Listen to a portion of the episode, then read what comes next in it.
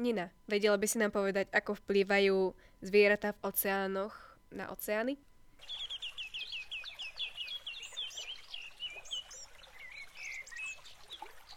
Ahojte, vítam vás pri ďalšej časti nášho podcastu Za planetu Zem. Dnes si povieme niečo o koralových útesoch, komerčnom rybolove, čiže približne koľko percent rýb vyhynulo od roku 1970 a aký vplyv majú morské živočichy na more a oceány. Ako narúšame teplotu vôd na Zemi a spomenieme si aj veľkosť rybárskych sietí a ako to ubližuje oceánom. Povieme si niečo aj o množstve organizácií, ktoré to vôbec neriešia. Tak ahojte, ja by som vás tiež chcela privítať pri tejto novej časti a dnešnú tému si začneme témou o koralových útesoch. Ako prvé by som možno začala falošnou informáciou, ktorú o nich dostávame. Hovoria nám, že koralové útesy sa ničia klimatickými zmenami, ale v skutočnosti to tak nie je, lebo v realite ich ničí práve rybolov. Katka, vedela by si nám povedať, aký vplyv majú ryby na oceány a korály v nich? Ryby sú životne dôležité a udržujú korálové útesy nažive. Potrava korálov sú odpadové látky, ktoré ryby vylučujú. Keď prebieha nadmerný rybolov, tak sa tým škodí aj korálovým útesom, lebo keď sa loví príliš veľa rýb, tak sa už korály nemajú čím živiť, takže korálové útesy umrú a týmto tempom do roku 2050 prídeme o viacej ako 90% korálových útesov. Z toho vyplýva, že pokiaľ vyhráme vojnu s oceánmi, ktorú s nimi momentálne vedieme, tak prídeme úplne o všetko. Ja by som pokračovala komerčným rybarením. Ročne sa uloví okolo 2,7 biliónov rýb, čiže to je za minútu okolo 5 miliónov rýb.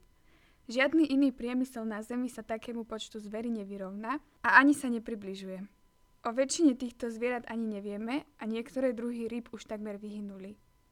Katka, vedela by si nám povedať, o koľko percent sa znížila populácia niektorých druhov rýb od roku 1970? Spomeniem 4 konkrétne druhy rýb. Prvá je ryba platisa, hneď následovná je treska jednoškvrná, ktorých populácia sa znížila o 99%. Hneď za nimi je tuniak obecný, ktorému sa znížila populácia o 97%. A na štvrtom mieste je treska, ktorú všetci dobre poznáte, a jej populácia sa znížila o 88%. Ak aj naďalej budeme loviť ryby týmto tempom, tak do roku 2048 budú svetové oceány úplne prázdne. Nina, vedela by si nám povedať, ako morské živočíchy vplývajú na oceány? Áno, zvieratá v oceánoch svojimi pohybmi spôsobujú prúdy, ktoré majú silu vln alebo vetra. Majú obrovský vplyv na chemické, biologické a taktiež fyzické zloženie mora a oceánov. Môže to byť jeden zo spôsobov, ktorým oceány absorbujú teplo z atmosféry. Teplá voda sa z hladiny veľkou silou dostáva nižšie, kde sa následne mieša so studenou. Tým, že ničíme oceány, tak sa tento proces môže narušiť. Tým pádom sa zvyšuje teplota oceánov a my si neuvedomujeme, že oceány a život v nich má pre klímu oveľa väčší význam, ako sme si mysleli. To je naozaj veľmi zaujímavé. Vôbec som nečakala, že zvieratá žijúce vo vodách budú mať až takýto veľký zmysel pre tie oceány. Teraz mám na teba otázku ohľadom oxidu uhličitého. Prečo je v moriach a ako sa tam dostáva? Tak zvieratá v oceánoch absorbujú veľmi veľa oxidu uhličitého a zbavujú sa ho tak, že keď plavajú na dno oceánov, tak ho vylúčujú. Tým pádom sú oceány najväčším skladiskom uhlíka na svete. Katka, teraz vedela by si nám niečo povedať o rybárskych sieťach? Najväčšie rybárske siete sú až také veľké, že sa do nich zmestia celé katedrály alebo až 13 triskáčov.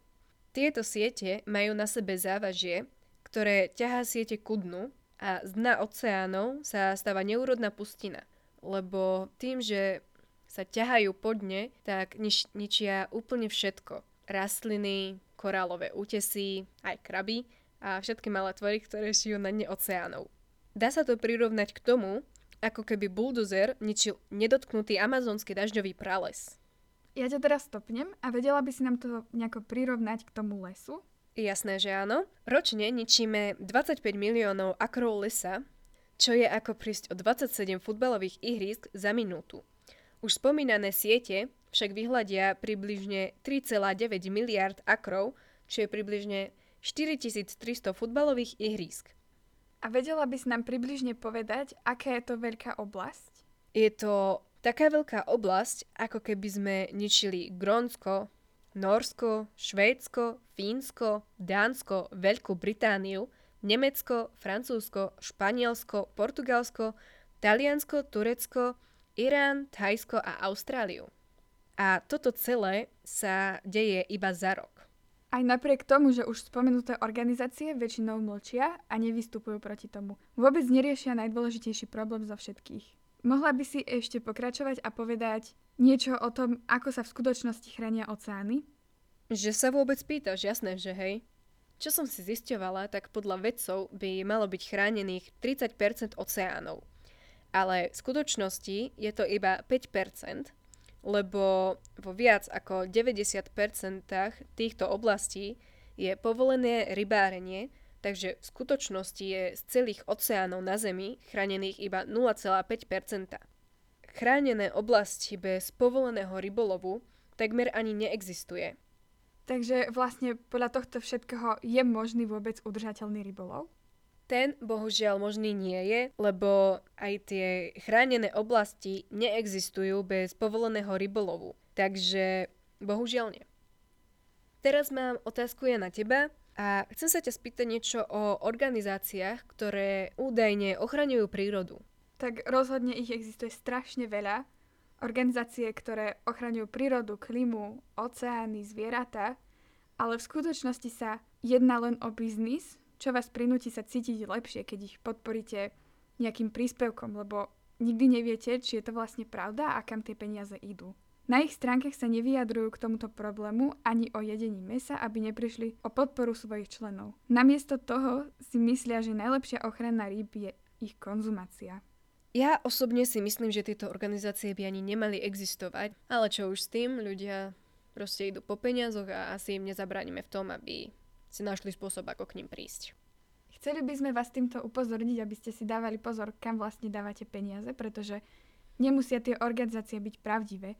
Samozrejme, že keď podporíte útulky, že je to úžasná vec, nikdy neviete, čo sa skrýva za tými internetovými stránkami.